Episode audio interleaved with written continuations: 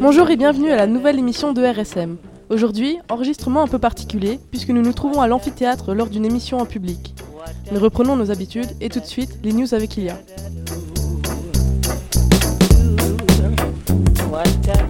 Tout d'abord, à APB, les élèves de terminale ont encore jusqu'au 20 mars pour inscrire leurs vœux et jusqu'au 31 mai pour en modifier l'ordre, après quoi, résultat début juin. Saison sous le signe de la femme, Interclub Féminin organiseront en partenariat avec l'établissement un concert le 18 mars à 19h30, Nous les femmes, en chanson, pour un tarif défiant toute concurrence à 12 euros l'entrée. La participation de Schumann également à la Messine sur laquelle nous reviendrons en fin d'émission avec Madame Sekini et son élève Gaillet. Mais tout de suite, le projet santé avec Madame Bourg. Madame Bourg, bonjour. Alors, qu'est-ce que le projet santé exactement et quand aura-t-il lieu? Alors, c'est une euh, grande campagne de sensibilisation aux addictions, allant du cannabis à l'alcool et même euh, jeux vidéo et euh, réseaux sociaux. Alors, quelle communication autour de cet événement pour attirer le plus grand nombre? Alors, après les vacances de printemps et dans la semaine du, du 19 au 25 avril, on va faire une grande, une grande campagne. Elle, va être lancée, cette campagne. D'accord, et si je ne me trompe pas, ça s'achèvera par une journée sans portable euh, tout à fait, oui. Le, lundi 25 avril, il y a des élèves qui accueilleront donc les volontaires pour, euh, qui leur donneront donc un badge de reconnaissance euh, pour donc éteindre des volontaires pour éteindre leur portable toute la journée et veilleront donc à les motiver toute la journée aussi pour qu'ils tiennent leur pari. Très bien, alors nous y serons. Merci Belambo. Et commençons par la chronique d'Antoine qui va nous parler d'un top 3 assez sanglant.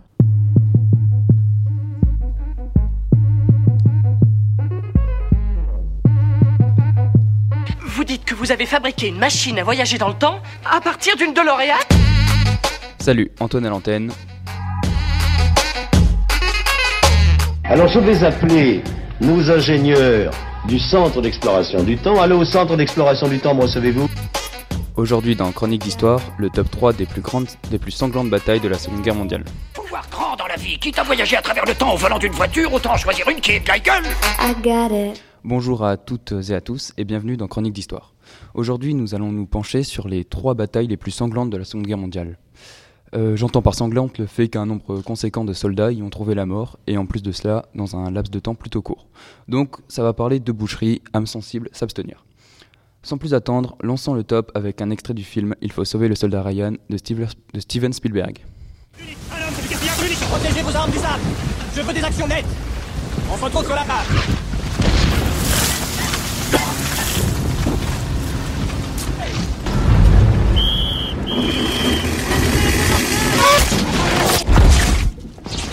La bataille de Normandie a fait environ 117 000 tués, sans compter les victimes civiles qui ont été estimées à 35 000. Euh, et ce, entre juin et août 1944. C'est-à-dire qu'en seulement trois mois, à peu près 152 000 hommes ont trouvé la mort. Cela est dû en partie au débarquement du 6 juin 1944, autrement appelé le jour J. Pour ceux qui l'ignorent, les, Alliés, principalement composés des États-Unis, du Royaume-Uni et du Canada, ont organisé la libération de l'Europe du joug nazi. L'opération consiste à débarquer un nombre impressionnant d'hommes et de matériel par les côtes de Normandie. Au soir du jour J, les pertes sont estimées à 17 000 hommes dans les deux camps. L'état-major allié en avait prévu 15 000 de plus. Mon Führer, le centre de Berlin est sous le feu de l'artillerie. Des obus se sont écrasés sur la porte de Brandebourg, sur le Reichstag et sur la gare de Friedrichstrasse. Mais enfin, d'où viennent ces obus, bon sang? Nous n'avons aucun renseignement. Je parlais justement à Kohler. Ce n'est qu'à 12 km du centre-ville, c'est pas possible qu'ils soient déjà si près. Comment ont-ils pu progresser aussi vite? Tous les chefs de la Luftwaffe mériteraient d'être fusillés immédiatement Vous l'aurez certainement reconnu, c'était un extrait du film La Chute, Die Untergang en allemand, de Oliver Hirschbiegel.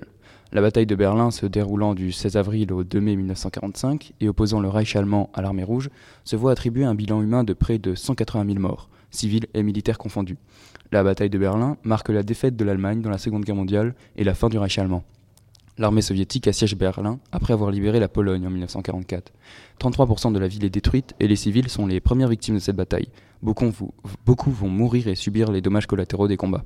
Des jeunes Allemands, adolescents des jeunesses hitlériennes, ont participé à la bataille puisqu'il n'y avait plus d'hommes disponibles pour protéger la capitale et le Führer.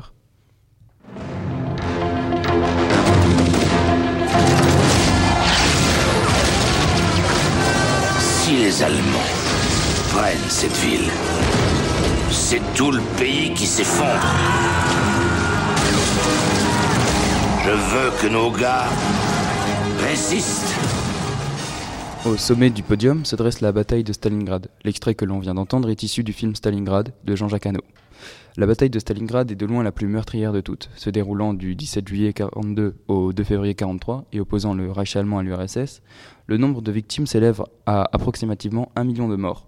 Stalingrad est une, ville, est une ville clé pour Hitler. Elle se révèle être le cœur industriel de la Russie, mais plus encore, la ville symbolique de Staline. Prendre cette ville, prendre cette ville aux mains de Staline représenterait un énorme avantage pour Hitler dans la campagne de Russie. L'armée allemande prend quasiment toute la ville au début de l'assaut, mais l'armée soviétique réussit à stopper son avancée. À partir de là, les lignes vont stagner et les soldats allemands, mal équipés et inférieurs en nombre, vont se retrouver dans une position délicate. L'hiver rude de Russie va faire des ravages dans les troupes allemandes.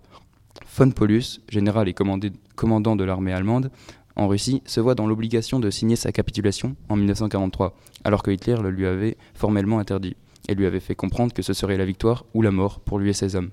Les pertes s'élèvent à 250 000 pour le Reich et à 400 000 pour l'armée rouge, ce qui en fait une des batailles les plus sanglantes de l'histoire.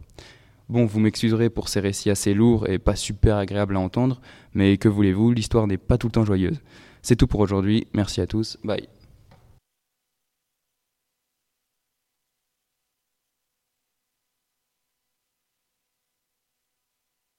Get up, brothers! Don't sit there with your head hanging down! Bonjour, aujourd'hui je vais vous parler de l'option que je suis depuis la seconde.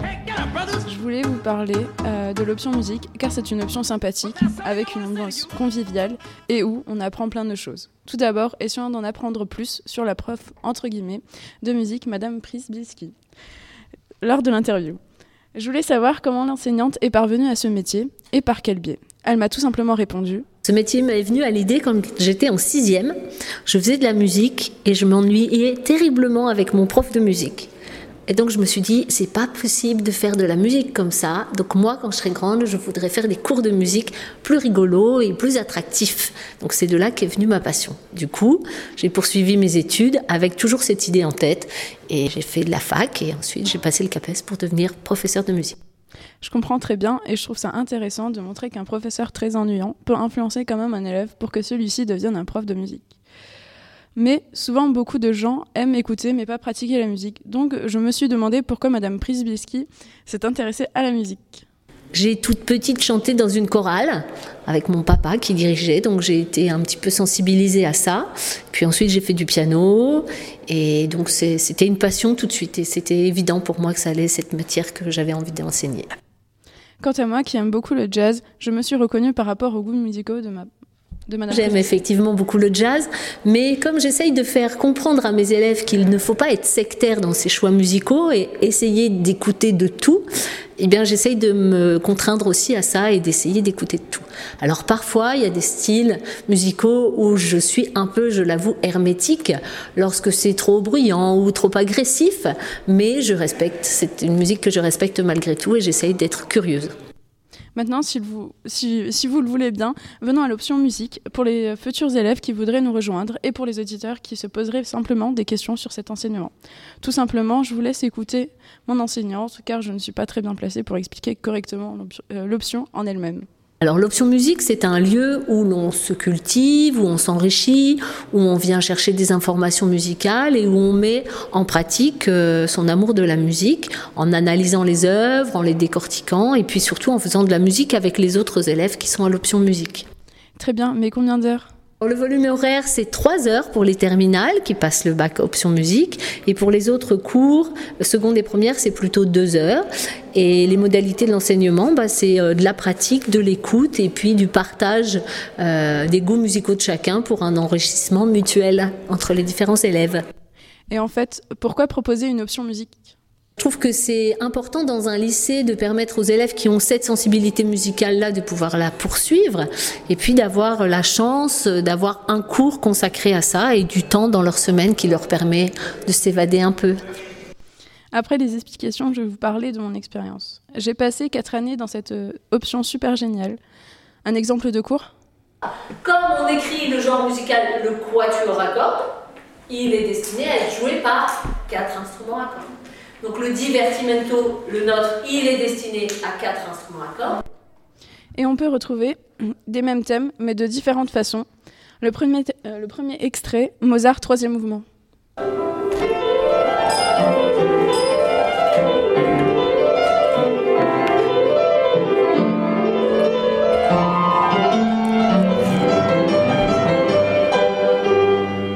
alors que le deuxième extrait est une interprétation uniquement vocale.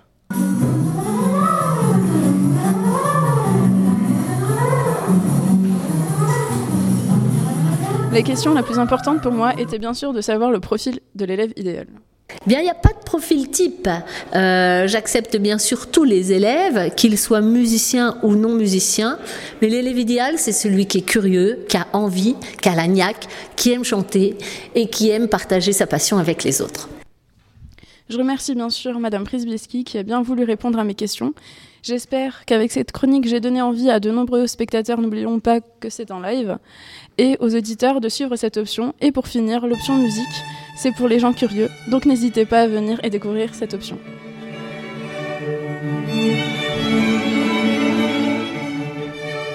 Juste une parenthèse avant de laisser la parole à Sophie, c'est toujours bien de voir que des gens arrivent encore dans l'amphi. Autour de Céane et Fanny, qui sont allés pour nous à la BAM et reviennent témoigner du travail fait par la classe de première L, littéraire, assistée par Peggy Pierrot.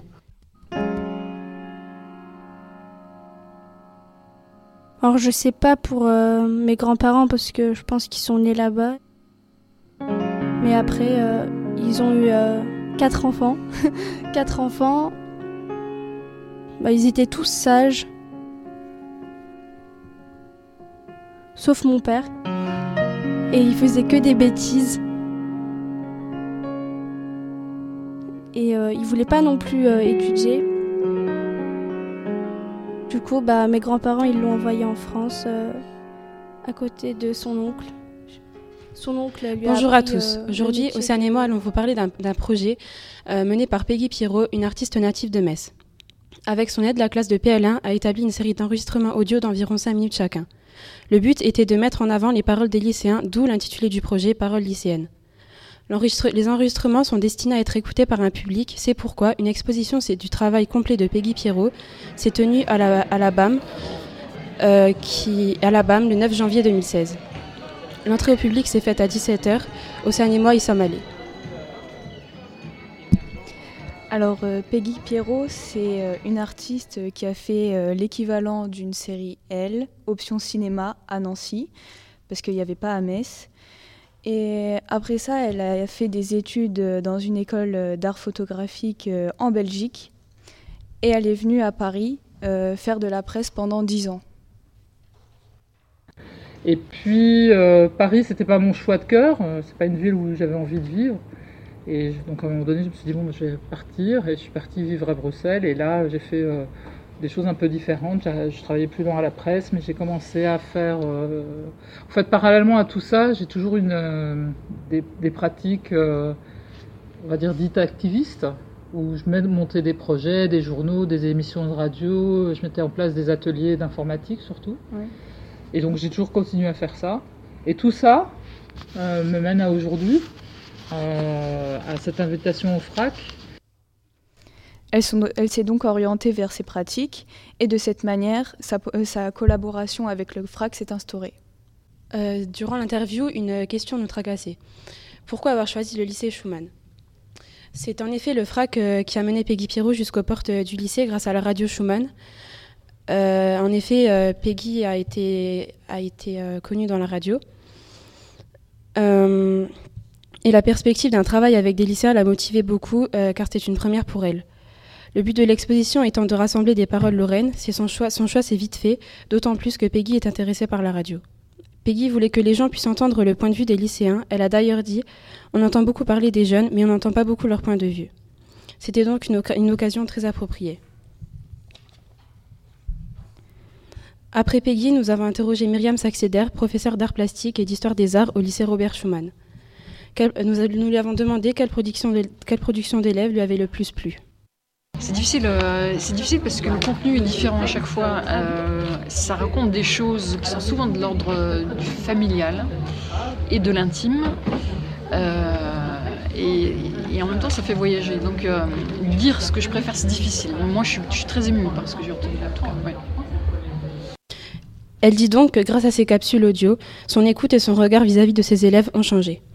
Disons que ça me, les rapproche, mes élèves. En fait, je, découvre des choses euh, que j'ignorais totalement. Et c'est un nouveau point de vue pour moi. C'est sûr que c'est un plus. Hum, c'est des choses qui se disent pas en classe. Donc, euh, voilà, donc je me sens proche de chacun, mais d'une manière différente.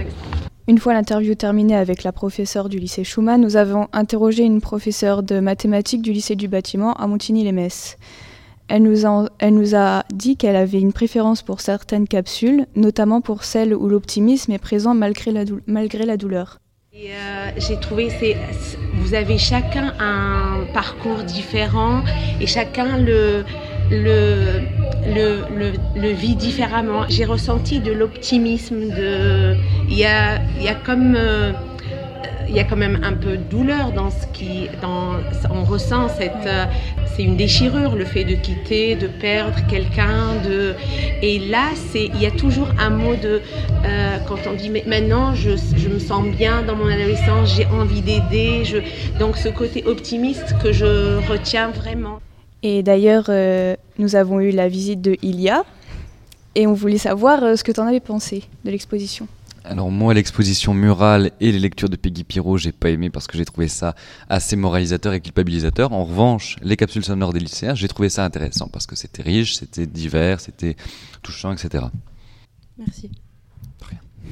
Et donc après des lectures de vie présentées par Océane et Fanny, des lectures au sens plus propre du terme avec Arthur. In the forest primeval, a school for good and evil. Dans la forêt ancestrale, une école du bien et du mal. Deux tours siamoises, l'une pour les bons, l'autre pour les sournois. Essaye de t'échapper et tu vas échouer, car la seule issue est le conte de fées. ouais.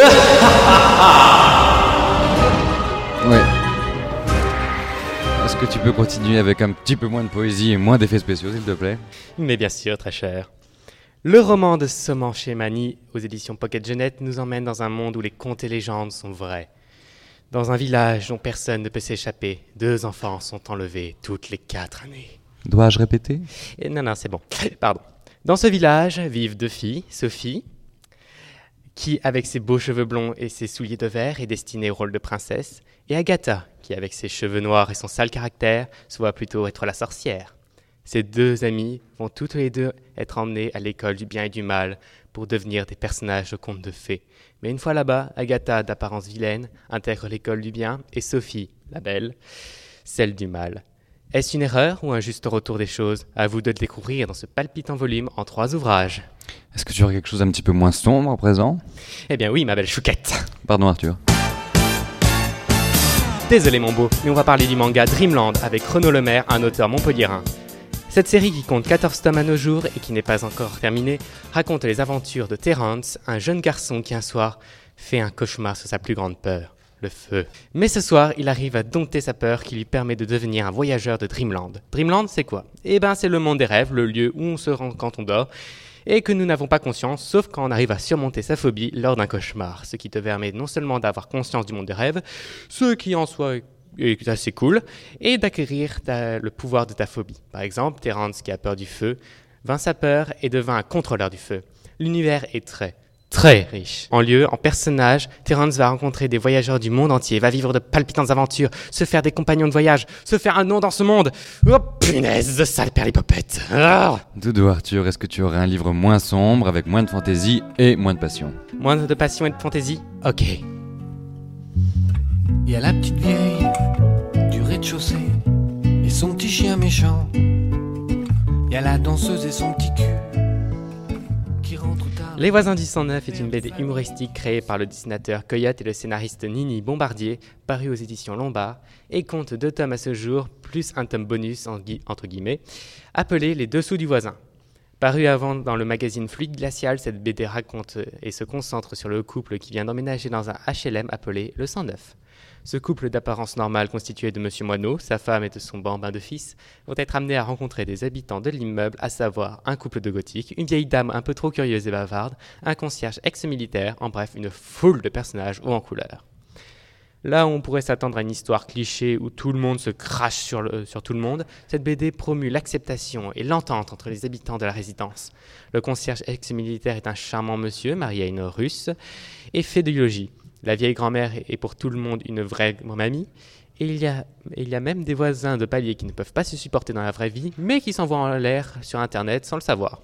Le seul personnage qui fasse cliché est un adolescent arabe qui se la joue racaille, mais son comportement est tout le temps moqué par les autres habitants car ils savent que ce n'est qu'un genre qu'ils se donnent pour coller aux clichés de la société.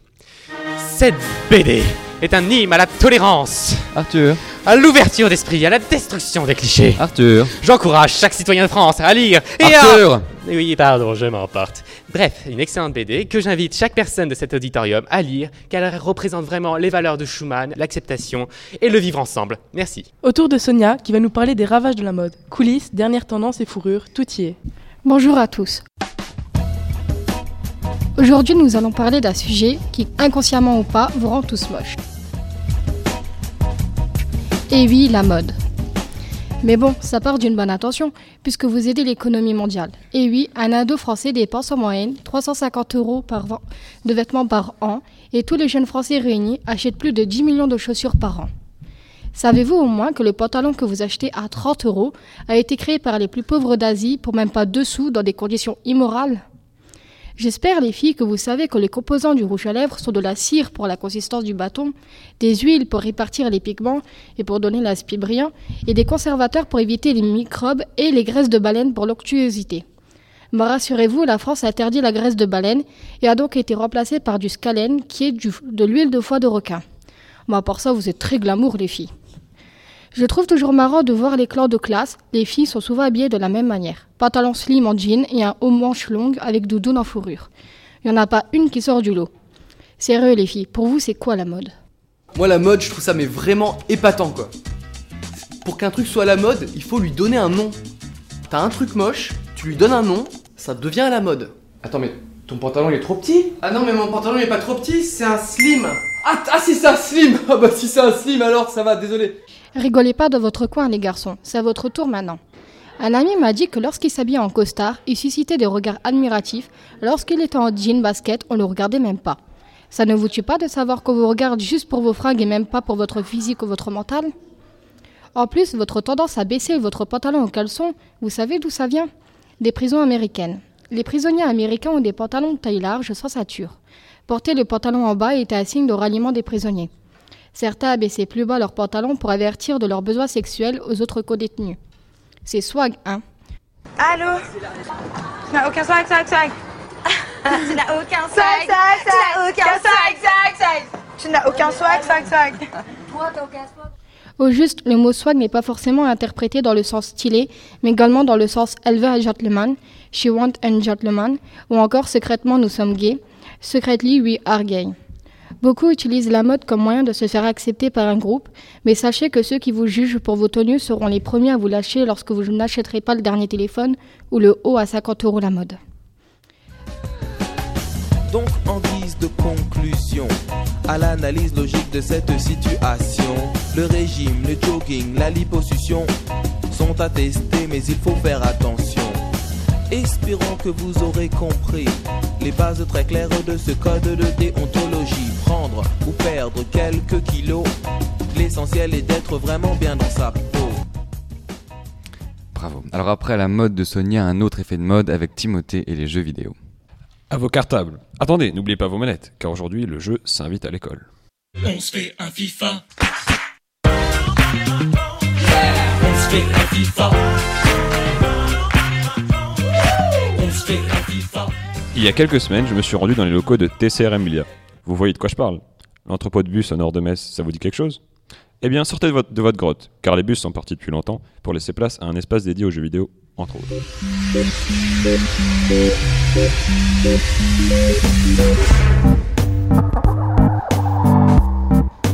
TCRM Blida, c'est à Metz, situé avenue de Blida, à deux pas de la cathédrale.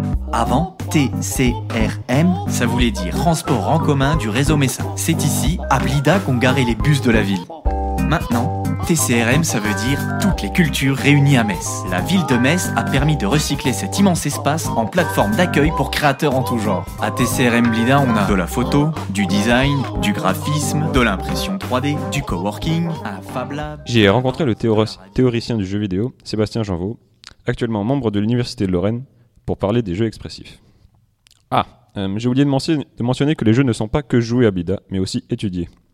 C'est ce qui me poussait à interviewer M. Janvaux, pour comprendre ce qui peut amener le jeu vidéo à devenir objet d'étude, et comment s'articule la recherche autour de lui. Alors rangez donc vos Call of Duty et vos FIFA. Le cours va commencer.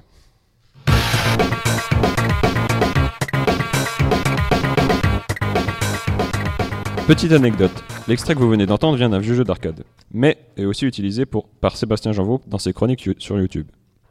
Depuis sa jeunesse, M. Janvaux était passionné de jeux vidéo, qui étaient à l'époque beaucoup plus marginalisés qu'aujourd'hui. Vous demandiez à des parents de l'époque leur image du joueur, ils vous répondaient garçon qui s'enferme comme un ermite pour tripoter une machine. Pour faire, carrière dans ce domaine ne semblait pas sérieux. Alors il s'est orienté vers des études de cinématographie.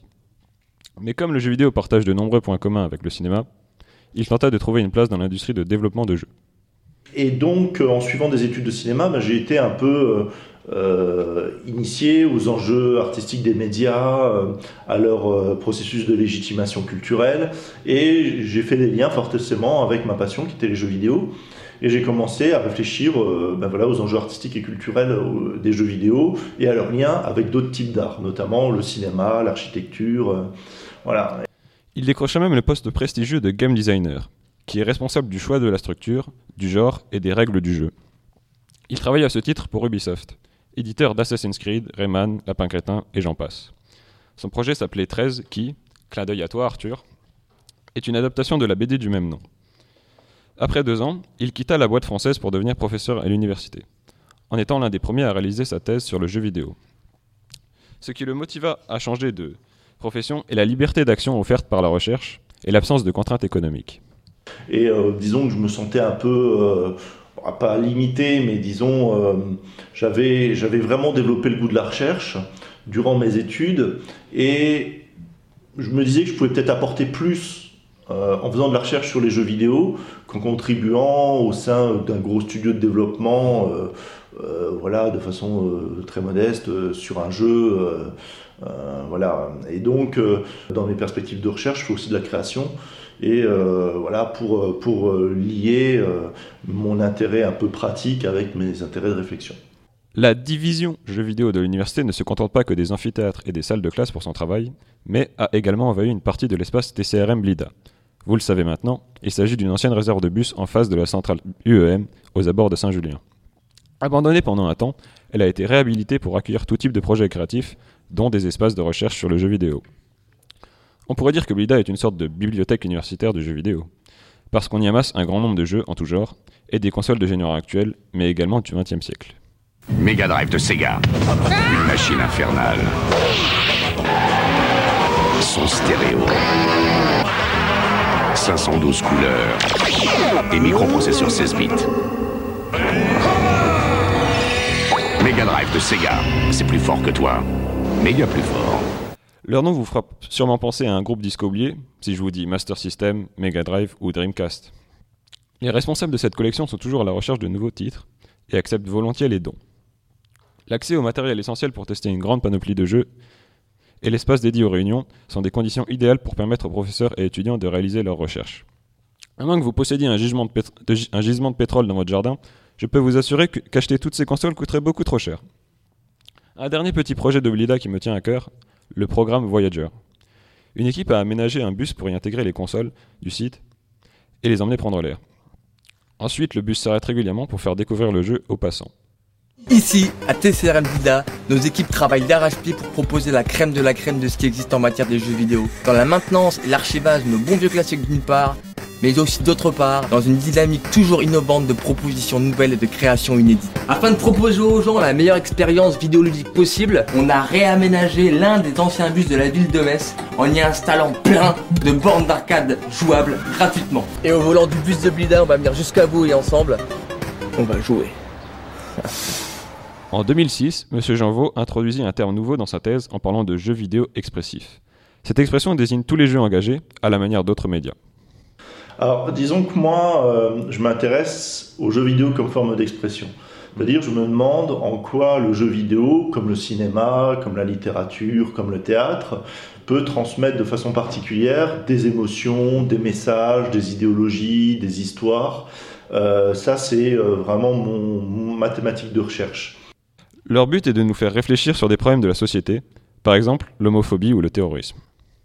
Et en même temps, euh, j'essaye d'envisager la façon dont les jeux vidéo peuvent aussi aborder des problématiques liées à la vie courante. Hein. par exemple, des problèmes du quotidien, que ce soit des problèmes individuels, psychologiques, sociaux, etc. Il est clair que tous les jeux du marché ne sont pas expressifs. Beaucoup de grosses productions n'osent pas afficher d'opinion, au risque de mettre le profit du produit en danger. C'est le cas de la série Assassin's Creed qui veut nous plonger dans l'histoire, en évitant les questions religieuses et politiques qui fâchent. On peut trouver certains cas à part, comme GTA, qui est aussi un triple A bien connu, et regorge de, caricatures et critiques de la société américaine et occidentale. Il repose quand même sur un cadre de violence comme beaucoup de jeux. Heureusement, de petits studios indépendants profitent de leur liberté pour lancer des jeux audacieux et atypiques. Après, j'ai vraiment moins faible pour, euh, bah, comme je l'ai dit, pour, pour, les jeux, pour les jeux indépendants. Euh, bon, bah voilà, j'ai des jeux qui m'ont énormément marqué dans les jeux indépendants, que ce soit Passage, qui est un petit jeu de 5 minutes, euh, euh, de 16 pixels sur, euh, sur 10, je crois. Ou, enfin, voilà. Un jeu très fort émotionnellement qui m'a beaucoup marqué aussi, c'est To the Moon, qui est, qui aussi un, un, jeu qui raconte une histoire. Alors, il est, il est, assez peu interactif pour le coup, mais l'histoire est très très prenante. Ou encore la première saison de The Walking Dead, là, pour prendre un jeu un peu plus un peu plus commercial, euh, ou bien les Mass Effect, la trilogie de Mass Effect, j'ai trouvé que c'était euh, c'était vraiment euh, un, jeu avec de très fortes réflexions, ben voilà, dans un univers de science-fiction, mais qui en même temps était très très riche. La leçon est maintenant finie, vous pouvez partir, mais n'oubliez pas de réviser vos acquis en suivant le compte Twitter de RSM. Vous y trouverez des liens concernant les jeux expressifs et pour aller encore plus loin, sur des jeux bons pour le cerveau. I'll be back. Après les jeux vidéo, le sport, Linda et Colline, nos nouvelles chroniqueuses, sont allées à la rencontre d'athlètes et nous livrent maintenant leur compte-rendu.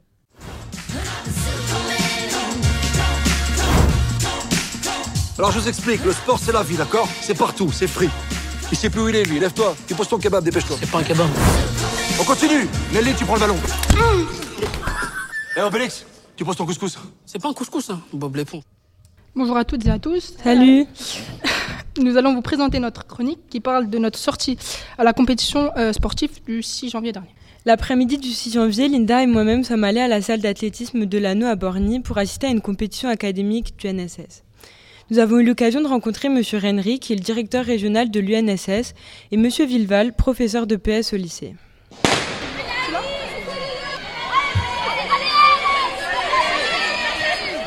Nous sommes arrivés sur place aux alentours de 14h et c'est après quelques difficultés d'accès que nous avons réussi à rentrer dans la salle. Cette compétition académique se pratique en équipe, en format challenge, euh, comme M. Renry nous l'expliquait. Euh, et compétition qui se, qui se déroule sur un format de type challenge.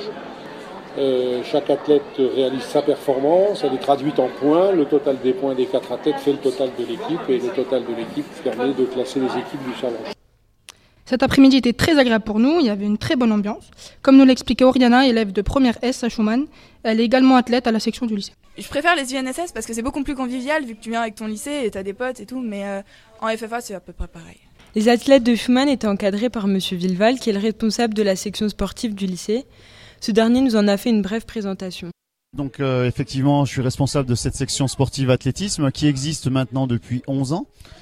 Euh, c'est une section qui encadre 23 euh, élèves actuellement de la seconde à la terminale.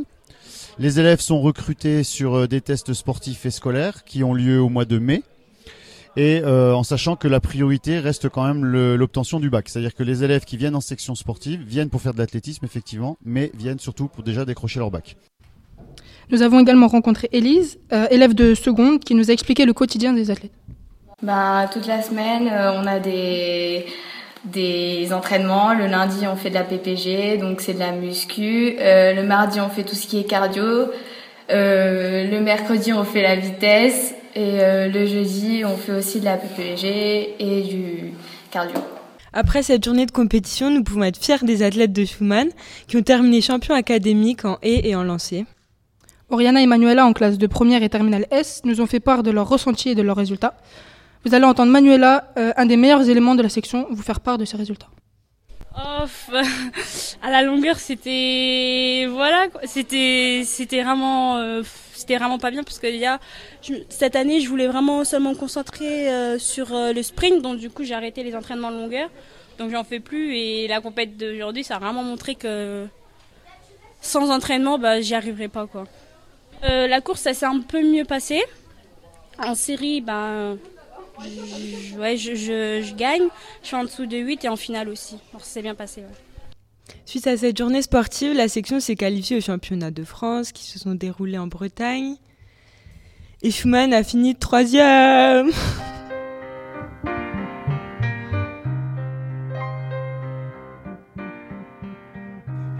Pour les futurs élèves de Schumann, éventuellement intéressés par l'une des sections sportives du lycée, comme l'athlétisme, sachez que le recrutement porte sur la qualité de votre dossier scolaire ainsi que vos performances sportives. On se retrouve à la prochaine émission. À bientôt.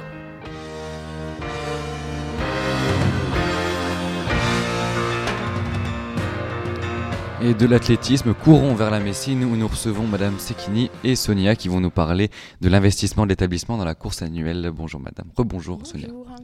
Alors tout d'abord, concrètement, qu'est-ce que la Messine? Alors, euh, la Messine, c'est en 2016 la cinquième édition de cette manifestation qui chaque année rassemble de plus en plus de participantes. Alors la date, c'est le, à la date à retenir, c'est le 1er mai. Euh, la Messine, c'était l'an dernier plus de 10 000 jeunes filles, femmes, tout âge confondu, qui se sont rassemblées, qui ont sillonné les rues de Metz autour d'une cause commune, la lutte contre le cancer du sein. Alors la Messine, cette année, c'est espérer réunir encore davantage de personnes. La Messine, c'est 12 euros.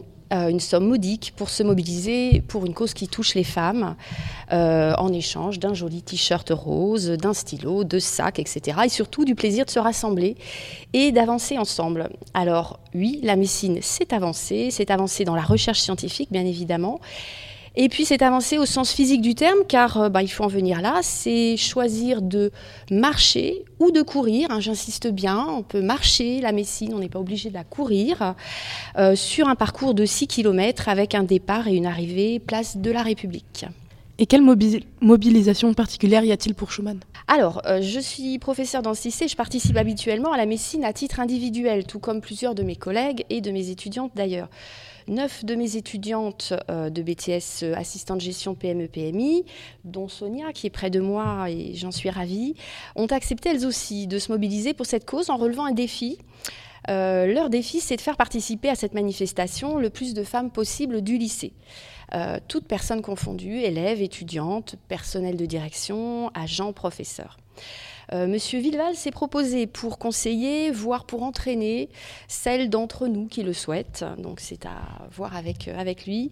Alors ce projet, c'est pour elle bien sûr l'occasion de s'engager dans cette lutte contre le cancer du sein, mais également de mettre en pratique leurs compétences d'assistante de gestion dans l'organisation de ce plan de communication, parce que c'est un vrai plan de communication qui démarrera lundi, Sonia vous en parlera. Et là, c'est le professeur qui vous parle, je suis très fière de leur enthousiasme, de leurs idées, de leurs initiatives. C'est un projet très fédérateur dans lequel elles s'investissent pleinement. Et je vais laisser la parole à Sonia. Mais alors, c'est une course exclusivement féminine, les hommes n'auraient-ils pas le droit d'être généreux? Les femmes doivent courir au marché, mais les hommes aussi sont concernés et leurs, leur soutien sont vraiment réclamés. Euh, en plus de soutenir leurs amis, femmes et enfants, un concours photo est organisé pour les hommes. Euh, pour plus d'informations sur ce concours, il y aura des affiches, des distributions de flyers, les affichages sur le, tableau, le passage de classe. Et euh, aussi, les professeurs ont reçu un mail et ils vous en feront part. Et si on veut s'engager concrètement, on fait quoi? Euh, le lycée Schumann en fait a créé un groupe pour devenir le pilier de la médecine. Et pour cela en fait euh, on aura besoin de vous pour s'inscrire euh, à partir de lundi il y aura dans les deux loges une sorte de chaque côté de chaque côté. voilà on s'inscrira sur les deux loges. Et la les frais d'inscription sont de 12 euros au lieu de 15 euros pour le groupe. Merci beaucoup. T'en prie. Faisons maintenant le tour du globe et arrêtons-nous au pays des nouvelles technologies avec Tasnim et sa chronique Robotic in Japan.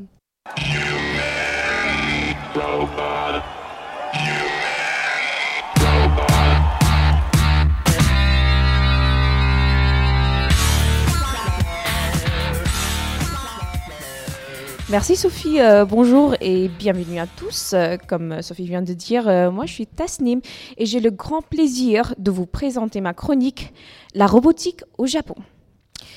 De nos jours, les robots sont partout dans le monde et notamment dans les pays les plus avancés où les robots industriels en particulier remplacent de plus en plus la main-d'œuvre du pays.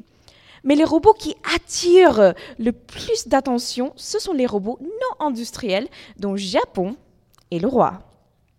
Pour certains, dont je suis, le Japon est Roboton Kuni, c'est-à-dire le pays des robots.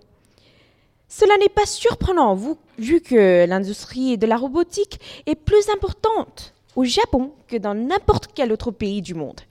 Et la variété des robots qu'il y a euh, au Japon rend le phénomène d'autant plus fascinant. Il y a plus de dix grandes variétés ou catégories euh, existantes. Nous en évoquerons simplement quelques-unes. Regardez bien. Une vidéo spectaculaire fait le tour du web. Ce robot, c'est un humanoïde. Il est dans la neige, là. Il marche avec un humain. Au même rythme. Mais complètement naturellement. Le mouvement de hanche, c'est incroyable. D'abord, parlons un peu des robots humanoids. Ils sont des robots avec des cœurs qui ressemblent partiellement ou même complètement aux humains, comme par exemple Pepper, un humanoïde fabriqué par Aldebaran Robotics, et SoftBank Mobile, qui a, des justes membres supérieurs euh, et un tronc euh, bah, semblable au nôtre. T'as toujours eu peur de la technologie je comprends très bien tes craintes, mais on vit une époque où tout est moderne. Contrairement à ce que son nom indique, ce sont plutôt les androïdes qui nous, euh, qui nous ressemblent vraiment. On a l'impression de voir un être humain, un chair et un os. Ils peuvent maintenant même montrer des émotions humaines via des mouvements sur le visage. L'androïde reconnu comme le plus anthropomorphique est actuellement Erika, qui a été créée spécifiquement pour imiter la parole humaine et des modèles de langage du corps. Si vous avez atteint le niveau zéro du nettoyage, si pour vous ménage rime avec Moyen Âge, si vous pensez que votre saleté met votre vie en danger, n'hésitez plus, faites appel. Mais l'un des types de robots le plus facilement trouvable sont les robots domestiques qui ont comme but faire les tâches ménagères et assister les humains dans leur vie quotidienne. Leur domaine d'expertise s'est également étendu aussi dans les services publics, comme montre Robina, la précieuse fille de Toyota Motor Corporation, qui veut nettoyer votre appartement, mais elle peut aussi agir comme une guide pour les touristes, comme au Toyota Kaiken Exhibition Hall en Japon.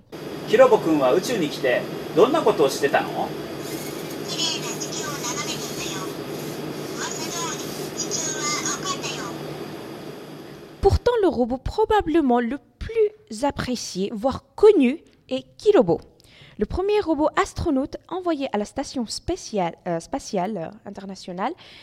Cela est devenu un sujet de très grande fierté pour les Japonais, dont beaucoup avaient des larmes aux yeux quand ils regardaient la fusée décoller et en écoutant sa conversation avec l'astronaute Koichi Wakata.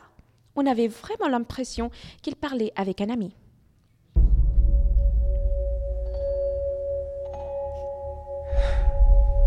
Bonjour. Salut. Je n'avais jamais rencontré quelqu'un de nouveau. Et toi? Personne comme toi. Elle est incroyable.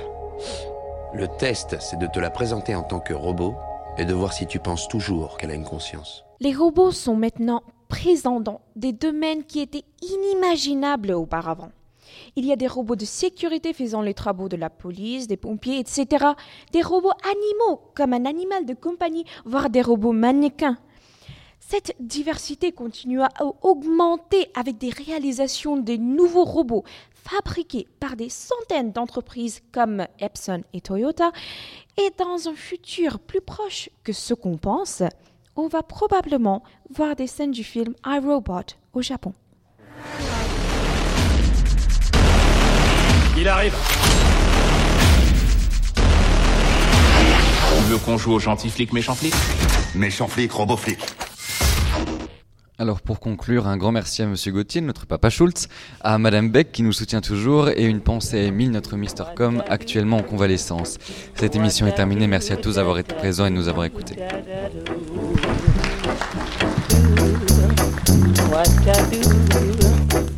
what da do da da do da da do. do. What da do? What da do da da do da da do.